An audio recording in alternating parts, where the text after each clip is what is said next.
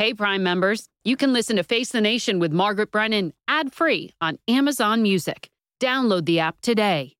This spring, if you'd rather spend time enjoying your lawn instead of trying to keep it alive, there's good news. TruGreen is the easiest and most affordable way to get a beautiful lawn. All you have to do is water and mow, and they'll do the rest. Weed control, fertilization, aeration, and even some things you might not even think of. They'll do all of it, while well, you can do literally anything else. With TruGreen, you could have your lawn looking as good as a putting green. That's not hyperbole. TruGreen is the official lawn care treatment provider of the P G A Tour. TruGreen offers a satisfaction guarantee, and they have a verified best price promise, which guarantees you the lowest price with no compromise on quality. You do you. Let TruGreen do your lawn care. Visit True Green dot com to get the best lawn at the best price with the best people guaranteed. The N C double A women's basketball had an incredibly successful season. And now your favorite players from the twenty twenty-three to twenty twenty-four N C double A season will be in the W N B A. To all our veteran fans, welcome back. And to all the new fans joining, welcome to the W. This season, watch as proven legends Breonna Stewart, A'ja Wilson, and Sabrina Ionescu continue their dominance, while rookies Caitlin Clark, Cameron Brink, and Angel Reese prove themselves on a W N B A court. The W N B A is redefining basketball on their own terms this season, keeping the game and players front and center, while celebrating the intersection of identities and perspectives that align with fans. Welcome to the W. You're in for some world-class basketball.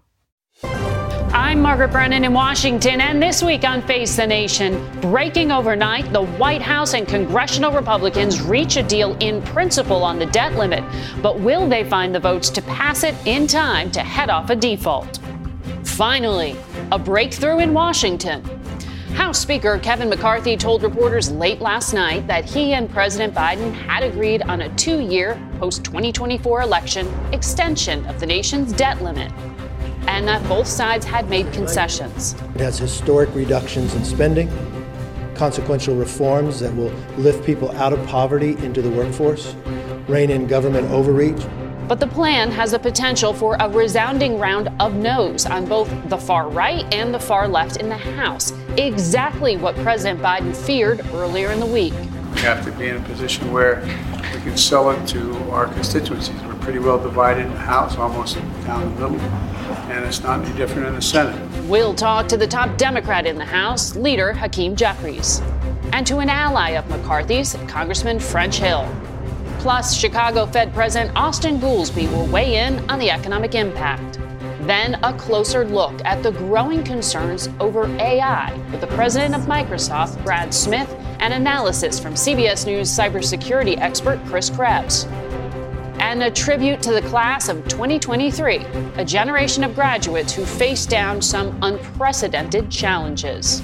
You can do hard things because you have already done hard things. It's all just ahead on Face the Nation.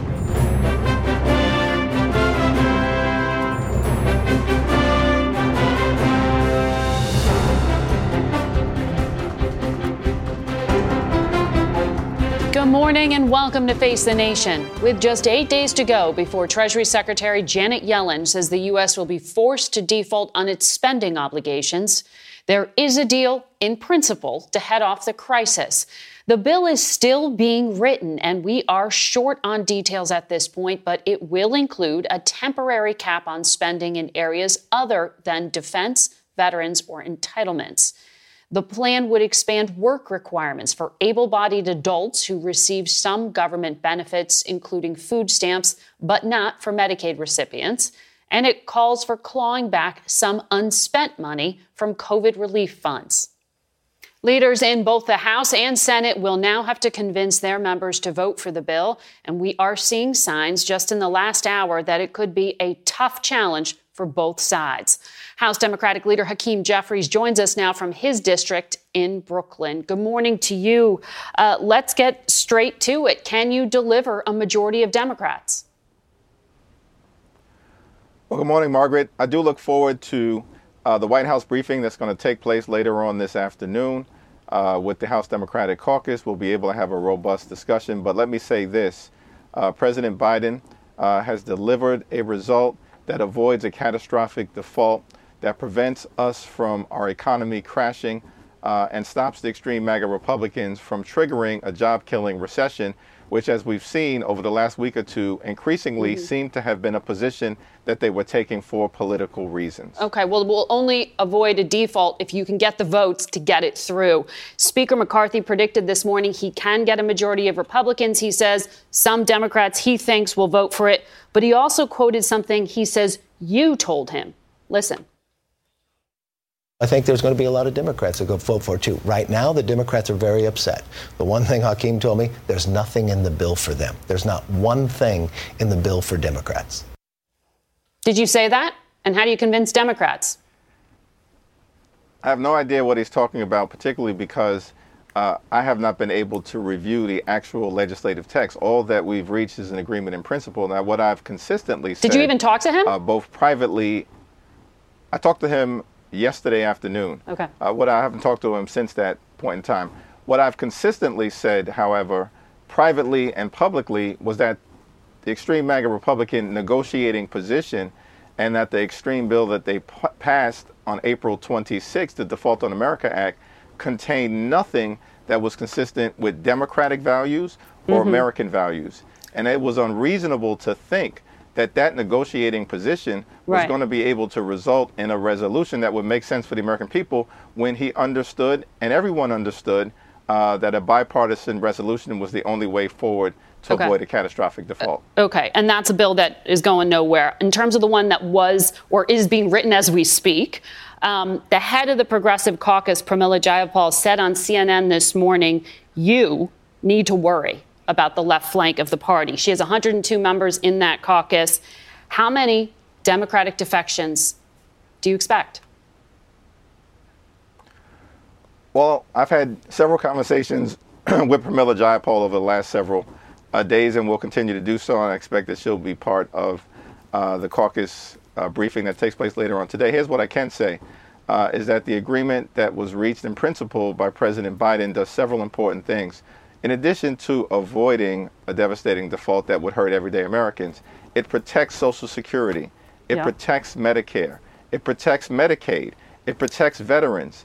It protects the American people. She's from the concerned type about of environmental spending cuts, environmental policy were, changes, on, and it, food stamps. It protects the hold, hold, hold on. I'll get to that. It protects the American people from the types of devastating spending cuts that were proposed by Republicans in their Default on America Act. Those are incredibly significant steps forward. Now, right. in terms of the permitting issue, I haven't had the opportunity, nor have any of us had the opportunity to review uh, what the proposed language may ultimately be uh, in terms of the permitting situation.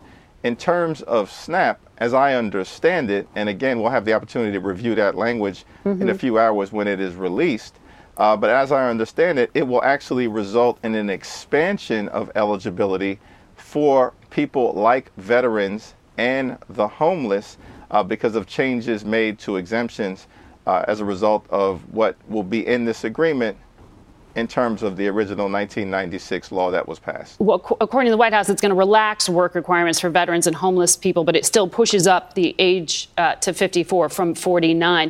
Are you implying, do you mean to say here that the White House hasn't kept you fully briefed on the details?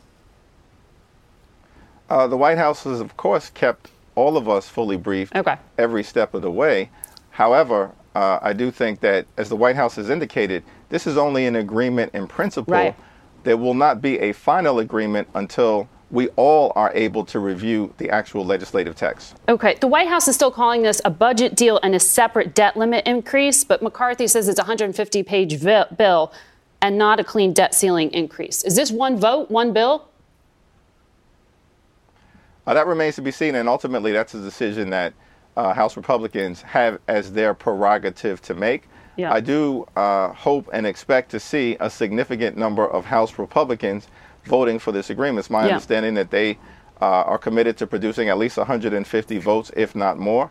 Uh, they were the ones who negotiated this agreement with the White House, uh, and I expect that they will provide a significant number of votes to get it over the finish line. Okay, so one hundred fifty Republicans. You need something in the range of seventy Democrats. Do you think you have that?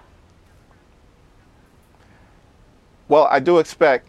Uh, that there will be Democratic support once we have the ability to actually be fully briefed by the White House, but I'm not okay. going to predict what those numbers may ultimately look like, we have to go through a process consistent with respecting every single yeah. member of the House of Representatives and their ability to fully understand the resolution that has been reached. Okay. Well, uh, Jim Himes of Connecticut, not a progressive, um, said this morning, if this vote fails, I think we're going to see the kind of market reaction that none of us want to see. Can you deliver a vote? Can you deliver someone like him? Can you deliver a vote that wins on the first try? He's talking about a market crash. Well, we have to, of course, avoid a market crash. We have to avoid tanking the economy. We have to avoid a default. The reason why we're in this situation from the very beginning is that extreme MAGA Republicans made the determination yeah. that they were going to use the possibility of default to hold the economy and everyday right. Americans hostage. Understood, period, but that's but that's where we are right why, now, what, and that negotiation happened. That's right. You negotiated with them, so here and we that's are. Why I'm, and that's well, right. And so, that, that's why I'm thankful that President Biden has reached a resolution, and that's also why I'm thankful that, notwithstanding the fact that they were trying to jam ten-year spending caps yeah. down the throats of the American people, uh, we were able to apparently what? match up a freeze in spending consistent with twenty twenty-three levels, wow. twenty twenty-three levels, not the twenty twenty-two levels wow. that yeah. they were trying to extract. There's some dis- disagreement. Make sure that we avoided a catastrophic default. There's some disagreement on those, but we don't have the text, so we, we'll just have to wait on that. But I want to ask about the backup plan. two hundred thirteen Democrats voted for this discharge petition, this idea of being able to vote to lift the debt ceiling, even if Republicans, uh, if the Republican leader doesn't do it. You'd need five Republicans. Can you do that? Can you guarantee people that we will not see a default? Yes. All right. Hakeem Jeffries, glad to have you with us. Hopefully we see you here in person next time. We got a lot of work uh, ahead uh, in Congress and also on the Democratic side, uh, Republican side of the aisle. And that's where we're turning now to Arkansas Republican Congressman French Hill, who joins us from Little Rock. Good morning to you, sir. Margaret, good to be with you. Uh, let's pick up uh, where we just left off. Uh, the leader says one hundred fifty Republican votes can be delivered by the G O P. Do you have those votes for this deal? I feel confident that we'll have those votes uh, after people review the text, talk with their colleagues, uh, compare to our goals. Speaker McCarthy is the only person who's dis- dis- demonstrated urgency on this point, starting when he was sworn in. And starting with his first meeting with President Biden to get to a sensible and responsible okay. increase to the debt ceiling. He had two red lines, Margaret. No yep. tax increase and not a clean debt ceiling, and I think he's achieved that. Okay. So it will be just one bill, one vote? That's my view. Uh, okay. That decision's been made, it sounds like, uh, based on uh, what you're indicating here. In yeah. terms of the votes, though, you still have to be able to deliver those one hundred fifty Republicans to vote this through. Um, Hakeem Jeffries says he can get the Democrats in line. We'll see. Can you guarantee that this vote will happen and will succeed on first try? I believe it will. I'll tell you why. We had our plan, which we passed, as you noted, on April twenty-sixth, with the full support of the American right. people to stop the avalanche of spending. And each component we had of limiting the rate of growth, limiting the amount but of that, spending. But that's past tense. I don't want to talk about back. past tense. That bill's no, dead. No, it's We're not talking past about no, the no, deal that no, just it's, was brokered. It's not, no. I no, want to talk about no, whether you can actually deliver that tense. on Wednesday. This Wednesday is we when can. the Speaker we says can. a vote will happen on this tentative agreement. Okay, well, my point is that it's not past tense. Each of the components we had in the bill on the twenty-sixth is reflected in this negotiated deal in principle that the Speaker achieved with President Biden. And that's why I believe that we'll have those votes on Wednesday, because we limit the rate of growth, we cut spending, we claw back unneeded spending and rescissions, we stop unnecessary spending, and we get our economy growing with regulatory relief and by encouraging more people back to work. Okay. Well, uh, Chip Roy and others from the Freedom Caucus said they don't even want to see the vote happen, and they're going to try to block it.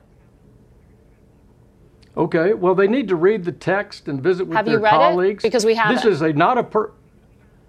No, I'm going to read it this afternoon when okay. it's posted on the House website. Okay.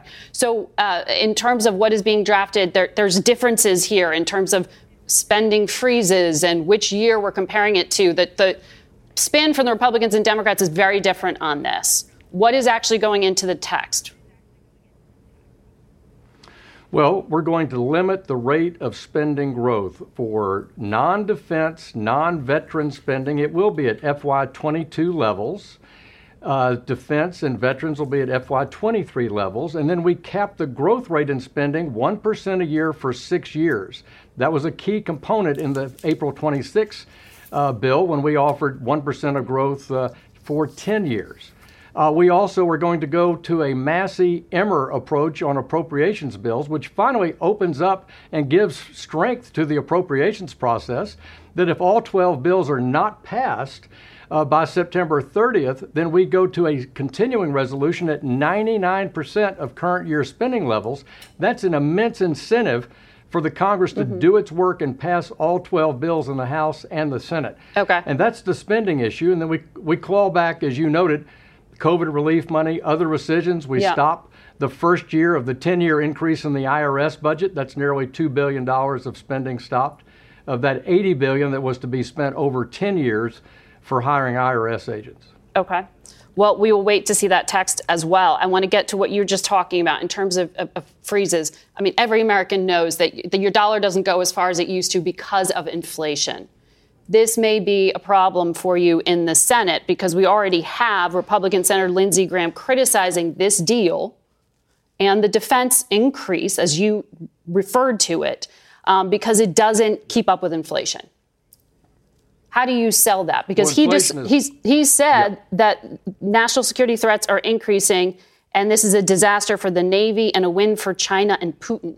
How do you respond to that? Well, first, I think that's why Speaker McCarthy and President Biden agreed to the eight hundred eighty-eight billion dollars spending level, which was the president's level plus uh, three percent inflation, uh, was exactly that point contained in this negotiated deal. I also would say, look, we've had a gross overreaction in fiscal and monetary policy since the pandemic, and that's why House Republicans are trying to slow the growth in spending and get back to normal before the pandemic, and all areas are going to have to sacrifice. Yeah. But look, the Speaker and the President agreed. We want to preserve defense, preserve veterans, and take Social Security and Medicare off the table. And those are big chunks of the federal budget. Well, uh, this has to make it through the House and then through the Senate. So it sounds like there's still a lot of convincing you need to do on those points you just laid out. Um, are you worried that the scope of this isn't big enough for you to then go back and sell to some of the skeptical members of your caucus who wanted to see bigger reductions? Well, I'm one of those people that wanted bigger reductions, but I also recognize we control only the House of Representatives. We've got to get it through the Senate, as you note, and the Biden administration controls uh, the central government here. If they were so concerned about the debt ceiling, they could have negotiated with mm-hmm. McCarthy a lot earlier, or they could have even raised the debt ceiling when they controlled both branches of, of the House and Senate and the federal government in December, but they didn't. So this is the world we have. It's not the spending cuts I would prefer. But when you look at PAYGO on regulatory costs, that's a big change. When you look at the Massie-Emmer note yeah. on ninety-nine percent C R on appropriations, that's a big change. So I think we're in the absolute right direction, and it absolutely follows the goals of House okay. Republicans as laid out on April twenty-sixth. All right. Uh, Congressman, thank you very much for coming on, giving us a, a glimpse into uh, what Republicans are putting on paper right now. Face the Nation will be back in a minute. Stay with us. It's three o'clock somewhere. Time for a My Mochi ice cream snack. My Mochi ice cream is cool, creamy scoops of premium ice cream wrapped in sweet, pillowy dough. And get this, all of My Mochi's fabulous flavors like strawberry, mango, double chocolate, and cookies and cream are only around eighty calories per piece. Talk about a guilt-free, indulgent experience. Each box of My Mochi ice cream has six perfectly portioned, gluten-free mochis that are great for grab-and-go. So feel good while curbing your afternoon cravings or the midnight munchies. Yeah, you know who you are with the joyfully chill sensation of My Mochi ice cream. Find My Mochi ice cream at Target or visit my mochi dot com to locate a grocery store near you.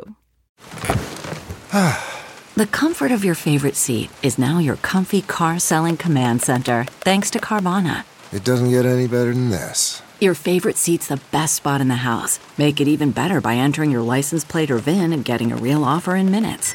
There really is no place like home. And speaking of home, Carvana will pick up your car from yours after you finalize your offer. Visit Carvana dot com or download the app and sell your car from your comfy place.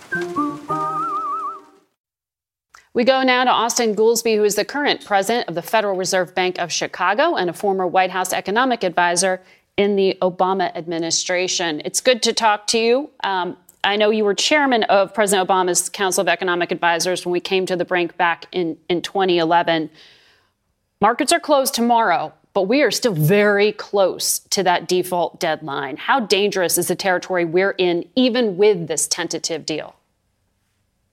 Well, it's definitely a little dangerous. You know, as, as Chair Powell has stated from the beginning, we must raise the debt ceiling. Now, the fiscal decisions, of course, are between Congress and the president, and however they sort it out is is good by us. But if you if you did not do that, the consequences for the financial system and for the broader economy would be extremely negative. How important is it that this vote succeeds on the first try? Uh, I know, like I say, that, this is a mm-hmm. fiscal decision left to Congress and the president, so I, I, it's, it wouldn't be the place for the, right. anybody from the Fed to be saying what, what they should pass or, or how they should vote. But yeah. You know, I, I liken it to you. There's a legitimate argument if you're trying to lose weight. You know, what what can you eat and how much exercise? Everybody should be able to agree that the first strategy should not be cutting off your toe, because that doesn't save much weight and it's really painful. And that's that's kind of where the debt ceiling is. Well, Treasury Secretary Yellen has said it's it's already kind of painful um, because she's already seeing uh, borrowing costs uh, and, and that go up, and that there is a cost to being in this place of brinksmanship. What is, can you in any way uh, quantify what the impact is to the economy, being in the place we are? Yeah, look, Margaret, you raise a great point that even the anticipation of these problems does have consequences on the economy and does have consequences on financial markets. In a way, this couldn't be happening at a worse time. So I, I'm, I'm definitely heartened that you saw both parties there on the program expressing confidence that they're going to be able to raise the debt ceiling, and and uh, it, because if you if you just look at what's happening to the rates, you already see that that there's fear and uncertainty. But there are multiple steps that can get worse. So if you have banks already on edge because of the financial and, and banking stresses that we've seen over the last couple of months, taking the safest asset on anyone's balance sheet, which is U S Treasuries, and kind of calling it into question is not good for the banking system, is not good for lending, is not good for the real economy. And you'll start to get into other problems, like if the rating agencies downgrade yeah. uh, U S Treasuries again, then that could raise the interest rates we have to pay even more. And mm-hmm. you get into secondary problems, like there are insurance companies that aren't allowed to hold things that who, whose rating isn't high enough. So let's just avoid it. Let's right. just raise the debt ceiling and, and get on to the next thing. Right. Um, and, and I understand that you're in a very different role now at, at the Fed than you were back then. But this is a complicated economic environment we are in. Um, can you say at this point, I know you haven't seen the text, no one has, um, what this will do to the fight against inflation and some of the choices you will have to make at the Fed? Well, look, as I say, raising the debt ceiling and decisions about the budget, have, that's, that's none of the Fed's business. The law gives the Fed two jobs: maximize employment, stabilize prices. We've done very well on the employment side. We're improving on the inflation side, but we have not succeeded. Inflation's still well higher than where we want it to be. So it, it, at a moment of banking crisis, it will be a great relief if we raise the debt ceiling. We go back to dealing with the with the matters at hand, which are the real economy side of, of employment and inflation. Do you have a sense yet of whether you personally want to Uh, raise interest rates again at this next June meeting? Well, you know, as a voting member of the F O M C, I tried not to make it a point not to prejudge and make decisions when you're still weeks out uh, from the meeting. And we're going to get a lot of important data between now and then. I think the part that makes this job difficult is you got two simple goals, but the actions that the Fed takes take months or even years to work their way through the system. So the Fed has raised the interest rate by five full percentage points over the last year. That's the fastest increase in decades, mm-hmm. uh, rivaling ever.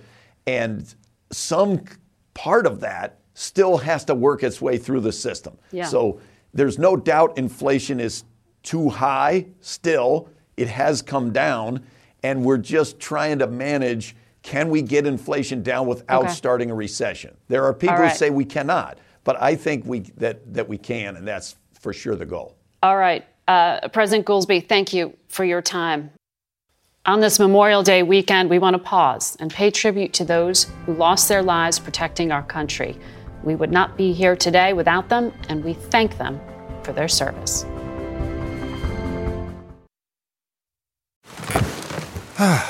The comfort of your favorite seat is now your comfy car selling command center, thanks to Carvana. It doesn't get any better than this. Your favorite seat's the best spot in the house. Make it even better by entering your license plate or V I N and getting a real offer in minutes. There really is no place like home.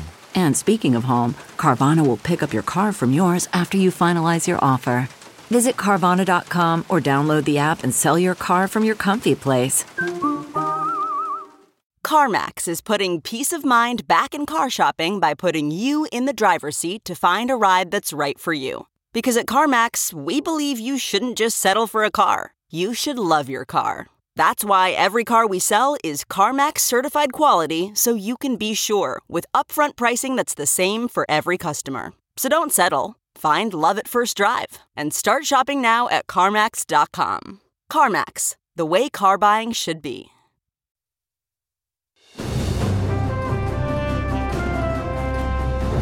Welcome back to Face the Nation. Artificial intelligence is raising concerns on a number of fronts, even among the companies who have devoted considerable resources towards its development. We spoke with Microsoft President Brad Smith late last week.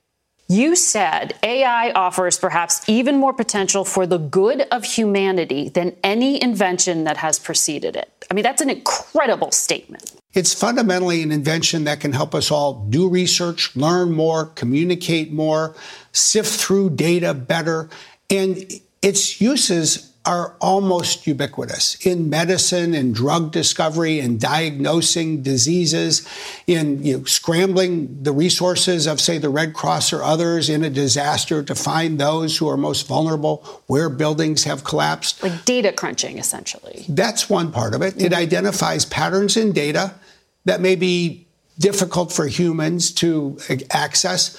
But in a sense, it's going to impact all of our lives in a multiple of different ways. So think about it as the next step in our ability to learn, communicate, express ourselves.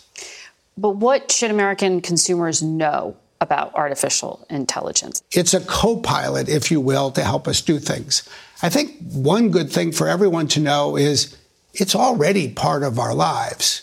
You know, if you have a Roomba at home, it finds its way around your kitchen, you know, using artificial intelligence to learn what to bump into and okay. how to get around it. Mm-hmm. So it isn't necessarily as mysterious as we sometimes think. And yet at the same time, it is getting more powerful. It can do much more to help us.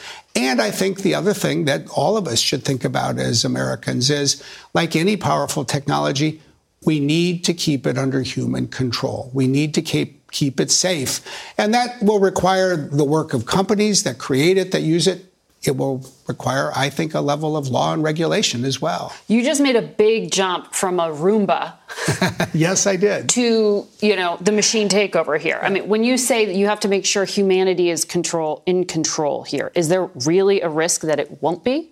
Whenever you have something that fundamentally can do good but could also go and do harm, you put a braking mechanism in place. You put a safety brake, an emergency brake. We should think about A I the same way. What's the most promising concept you've seen? Well, I do love these examples where A I can detect a disease, a form of cancer, before the human eye or other human doctors might. You take something like pancreatic cancer. You know, it is so small when it begins mm-hmm. that typically it's undetectable to the human eyes of doctors. And yet A I is very good at sifting through patterns and detecting things and flagging them. So what's the next um, interface that people should expect? Think of the ability to, in effect, tell a computer what you want it to do. You don't need to learn to code. You can simply say, can you go find information about whether this restaurant is open on Monday nights? And if so, does it take reservations? And how do I make one? You can write that in one sentence and get all of the information back. You no longer have to, you know, spend your time clicking on links and finding answers. Take that example and generalize further. You want help. You have writer's block. You've got to write a memo. You need to sift through your email. You want to create a PowerPoint slide. You can tell a computer what you want it to do. As I say, we're, we create what we call a co-pilot. Mm-hmm. You don't have to know how to do everything. You just have to know what you want done and how to ask for it. The information's accurate. I do think that it's in part based on using your brain. I've often found in the world of technology, if something doesn't sound right, you should double check. Mm-hmm. That will still be true. On the concerning side of the ledger, Goldman Sachs predicted A I's ascendance will disrupt three hundred million jobs here in the U S and in Europe. How fast is this going to happen? It will be years, not decades, although things will progress over decades as well. There will be some new jobs that will be created. There are jobs that exist today that didn't exist a year ago in this field.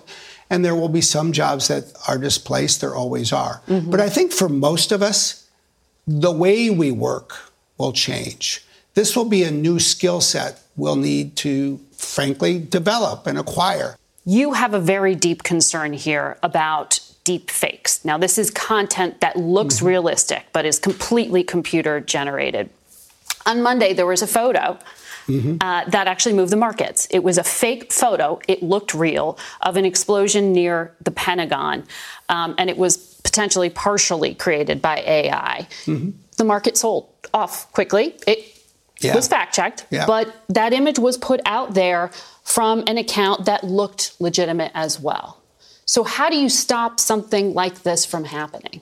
We'll need a system that we and so many others have been working to develop that protects content, that puts a watermark on it so that if somebody alters it, if somebody removes the watermark, if they do that to try to deceive or defraud someone, first of all, they're doing something that the law makes unlawful. We mm-hmm. may need some new law to do that. But second, we can then use the power of A I to detect when that happens. So that means a news organization like C B S would have video that somehow could be identified, besides our little, you know, eye icon, something embedded in there that your computers would see. Yes, to absolutely. Say this is real. Yes, th- th- that is exactly where this should go. And I would guess and hope that C B S will be absolutely at the forefront of this. You embed what we call metadata. It's part of the mm-hmm. file. If it's removed, we're able to detect it. If there's an altered version, we in effect create a hash. Think of it like the fingerprint of something. And then we can look for that fingerprint across the internet. I want to ask you about another topic here that's related, the R N C, politics. They put out an attack ad using A I, and I know we have video of it. It was meant to mimic um, a news report from the future, from twenty twenty-four. It said Joe Biden won the election, and then it shows this dystopia. And in teeny tiny little script in the upper left-hand corner, it says generated by A I. Is that sufficient?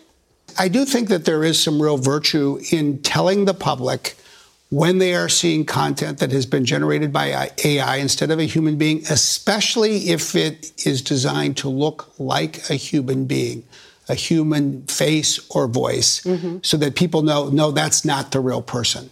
We, I think, will need some new standards in that space. Who sets that? This, I think, is one of the issues that we're going to need to discuss together and find a path through. Now, we do need to balance that. We live in a country that I think quite rightly prides itself on free expression. We're on the cusp of a presidential election year. How much of a factor is this going to be, these deep fakes and misleading ads? Well, I think there is an opportunity to take real steps in twenty twenty-three so that we have guardrails in place for twenty twenty-four, so that we are identifying, in my view, especially when we're seeing foreign cyber influence operations from a Russia, a China, or Iran, that is pumping out information that they know is false and is designed to deceive, including using artificial intelligence. Mm-hmm. And that will require the tech sector coming together with government, and it really will require more than one government. This needs to be an international initiative. But we've done that in recent years in other spaces. We can do it again, and I think we should. Sam Altman, the C E O of OpenAI, which made ChatGPT, testified recently before Congress and recommended an entirely new federal agency be set up to oversee A I. You like this idea. Yeah. But it's also implying that the federal government is not currently up to the task. We do need more than we have. We need our existing laws to apply. They need to be enforced. But especially when it comes to these most powerful models, when it comes to the protection of the nation's security, Um, I do think we would benefit from a new agency, a new licensing system, you know, something that would ensure not only that these models are developed safely, but they're deployed in, say, large data centers where they can be protected from cybersecurity, physical security, and national security threats. How do you convince people that this isn't the big, bad tech giant of Microsoft setting the rules of the road and, and running the little guys off of it? We're not suggesting that any single company or the entire industry together should be the one to set the rules. We should have the United States government elected by the American people setting the rules of the road, and we should all be obliged to follow them. Look, we need rules, we need laws, we need responsibility, and we need it quickly. There were a number of tech leaders, including Elon Musk and one of the co-founders of, of Apple, Steve Wozniak, who called publicly for a six-month pause in A I systems that are more powerful than G P T four, or have governments institute a kind of moratorium until there are safety protocols in place. Is there something to that? Do we need to tap the brakes a bit here? I'm not inclined to think that that's the answer. First of all, it'll take twelve months to get the government to debate whether to decide whether to have a pause that will last for six months. But I think the more important question is, look, what's going to happen in six months that's different from today? How would we use the six months to put in place the guardrails that would protect safety and the like?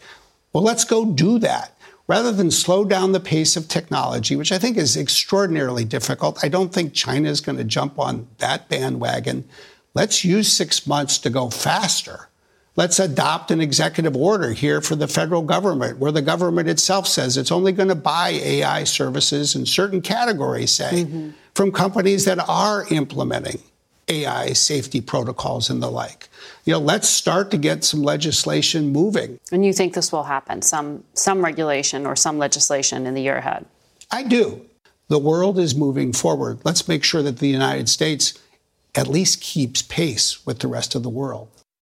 We want to turn now to Chris Krebs. He was the director of the Cybersecurity and Infrastructure Security Agency in the Trump administration and is now a C B S News cybersecurity expert and analyst. Good morning to you. Morning, Margaret. Um, I want to start on some of the other news from Microsoft within the past days, which is that they, alongside U S intelligence, revealed the discovery of malware from a state-sponsored Chinese actor embedded in U S critical infrastructure that was meant to shut down communications between the U S and Asia in the event of a conflict. It sounds a lot like planning for a potential invasion of Taiwan to a lot of analysts. Um, how significant a breach was this? Well, I think it's uh, significant in the fact that it's an escalation or evolution of Chinese capabilities.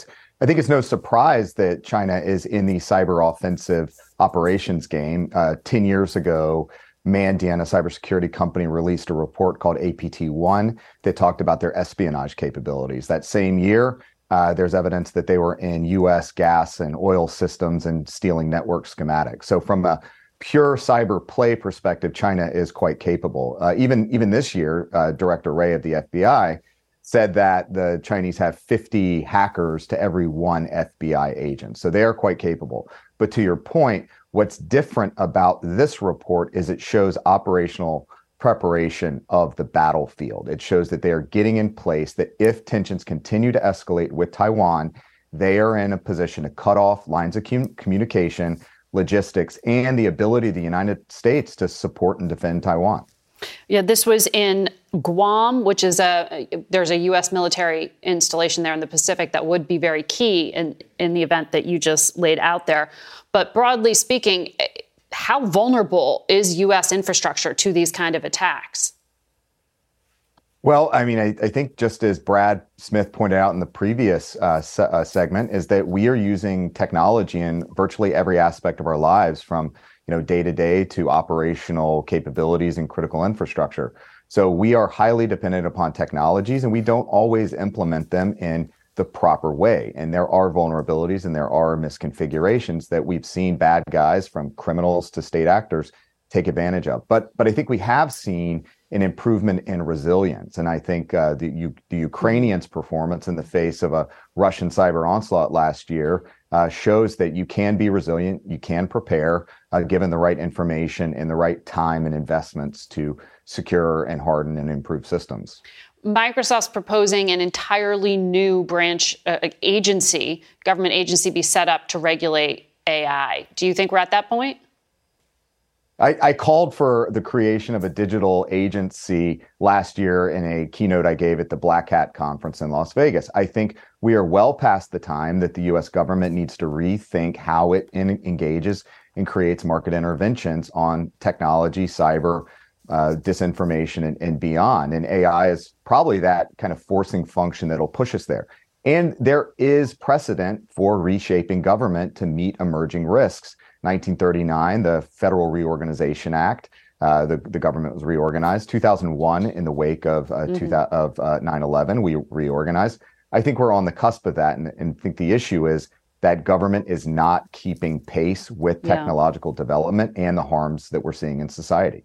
Well, the U S, the Biden administration is looking to restrict the sale of certain technologies, export controls, um, to adversaries like China, for example. Um, but the C E O of some of some of these companies, they don't they don't like it. Um, NVIDIA, which is an A I chip maker, they've pushed back, saying Chinese will just build their own chips.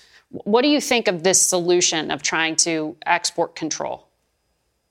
Well, the, China is a significant market for uh, many American companies, whether it's on Wall Street or technology and chip companies. I think the current policy to restrict the more mature and uh, advanced chips uh, to the Chinese market, I think, is a smart policy decision. I think it uh, maintains European and American geopolitical uh, compet- uh, competitive posture. I think we need to think, though, how does this apply in an A I model perspective? And I think that's in part what Brad was getting at with his policy agenda. And that is going to take quite some time from a legal and regulatory framework to really scope these things out and figure out at what points of the, the economy do we make those interventions. Right. So not a f- quick timeline to turn that around. Um, What do you think? I mean, it, hearing a tech giant asked to be regulated is uh, unusual, to say the least. Um, what are we to make of that? Well, I, you know, if you kind of sit back and look at it, uh, the tech industry is one of the you know, least directly regulated. There are secondary regulations that come in through uh, the New York uh, State Department of Financial Services, for instance.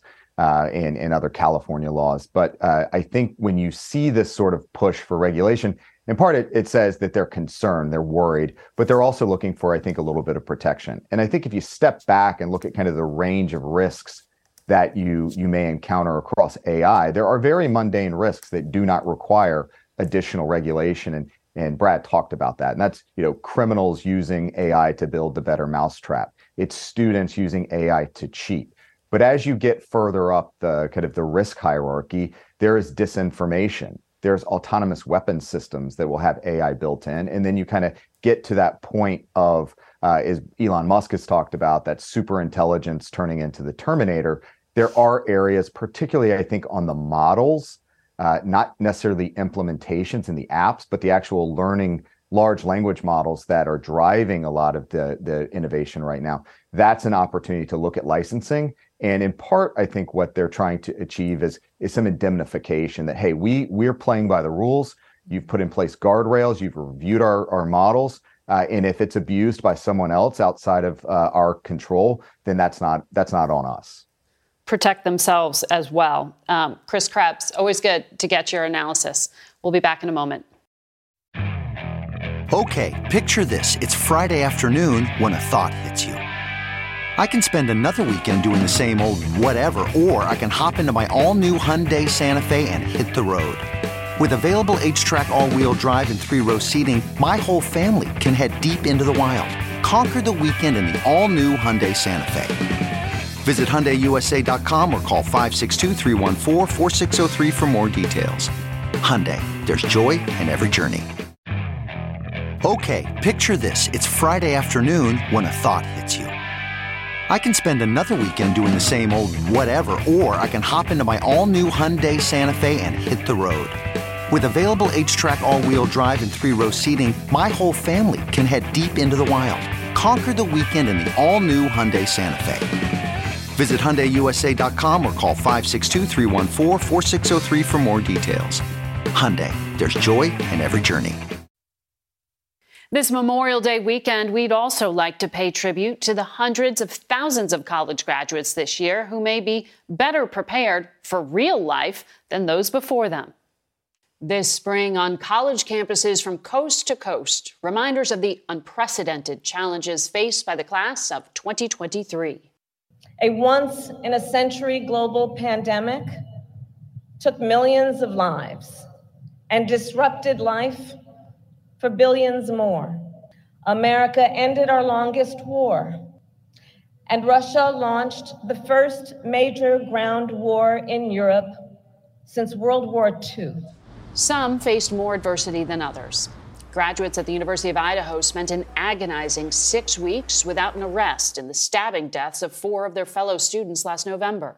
You've gone through a fiscal crisis, a pandemic, and a horrific tragedy Uh, that could shatter any community, but did not here because of the strength and the work and the love that were shown to you. Tulane students had been looking forward to some normalcy in the fall of twenty twenty-one after a long year of COVID restrictions. What they didn't expect was an evacuation ahead of what ended up being a Category four hurricane. This is a class that came back together after being displaced by Hurricane Ida, only to defy expectations, defeat the odds, and question the status quo. The University of Virginia community lived through the horror of one of its own allegedly murdering three and shooting two others just hours after what would become the school's last football game of the season. The deaths of three students, Devin Chandler, Lavelle Davis Junior, and Deshaun Perry, were devastating. The depth of the loss of these talented and beloved teammates, classmates, and friends is incalculable. The tragedy, U V A's President Ryan said, on top of COVID, brought more life lessons than could be taught in any classroom. You rose to those challenges with grace and courage. You masked when it mattered and even when it didn't, because you cared about this community above all else. And when tragedy struck last November, you organized and attended a silent vigil that brought this community together in profound and powerful ways. U V A's athletic director Carla Williams was invited to deliver the school's commencement address. I had decided to politely decline because I just did not know if I had enough left in the tank to give you guys my best. But as fate would have it, I received a text from Deshaun Perry's mom, Miss Happy Perry, asking me if I thought the university would consider allowing her to stand in Deshaun's place today. I said, it's permissible, but are you sure you can do it? She paused and said, yes, he would be very proud of me, and I will power through to do it for him. It was in that moment that I knew I would be speaking today. We thank Carla Williams for her perseverance and for offering this sentiment we wish to pass on to all graduates this year. You are bright and shining examples of the best we have to offer. We need your courageous spirit. We need your innovation. We need your creativity. We need your stubbornness. We need your toughness, your brilliance, your grit, and we need your compassion. We need each of you, and we need all of you. We'll be right back. that's it for us today. Thank you all for watching. Until next week. For Face the Nation, I'm Margaret Brennan. Today's guests were House Democratic leader Congressman Hakeem Jeffries, Arkansas Republican French Hill, President of the Federal Reserve Bank of Chicago, Austin Goolsbee, Brad Smith, the President and Vice Chair of Microsoft, and Chris Krebs, C B S News cybersecurity expert and analyst. The executive producer of Face the Nation is Mary Hager. This broadcast was directed by Shelley Schwartz. Face the Nation originates in C B S News in Washington. For more Face the Nation, we're online at face the nation dot com, and you can follow Face the Nation and C B S Radio News on Twitter, Instagram, and Facebook. Face the Nation is also rebroadcast on our C B S News streaming network on Sundays at one thirty, four, ten p.m. Eastern, and again at four a.m. the next morning. And it's available through our apps, C B S News and Paramount Plus. If you like Face the Nation with Margaret Brennan, you can listen early and ad-free right now by joining Wondery Plus in the Wondery app or on Apple Podcasts. Prime members can listen ad-free on Amazon Music. Before you go, tell us about yourself by filling out a short survey at wondery dot com slash survey. Catch every episode of sixty minutes, America's most watched news magazine show, as a podcast. Hear in-depth investigations across politics, news, and entertainment on your schedule. Listen to sixty minutes ad-free on Wondery Plus. The Hargan women seemed to have it all. We were blessed. My mom was amazing. But detectives would soon discover... Inside the house, there were the bodies of two women. A story of betrayal you would struggle to believe if it wasn't true. I am just praying to God, this is a sick joke. From forty-eight hours, this is Blood is Thicker, the Hargan family killings. Listen to Blood is Thicker, the Hargan family killings, wherever you get your podcasts.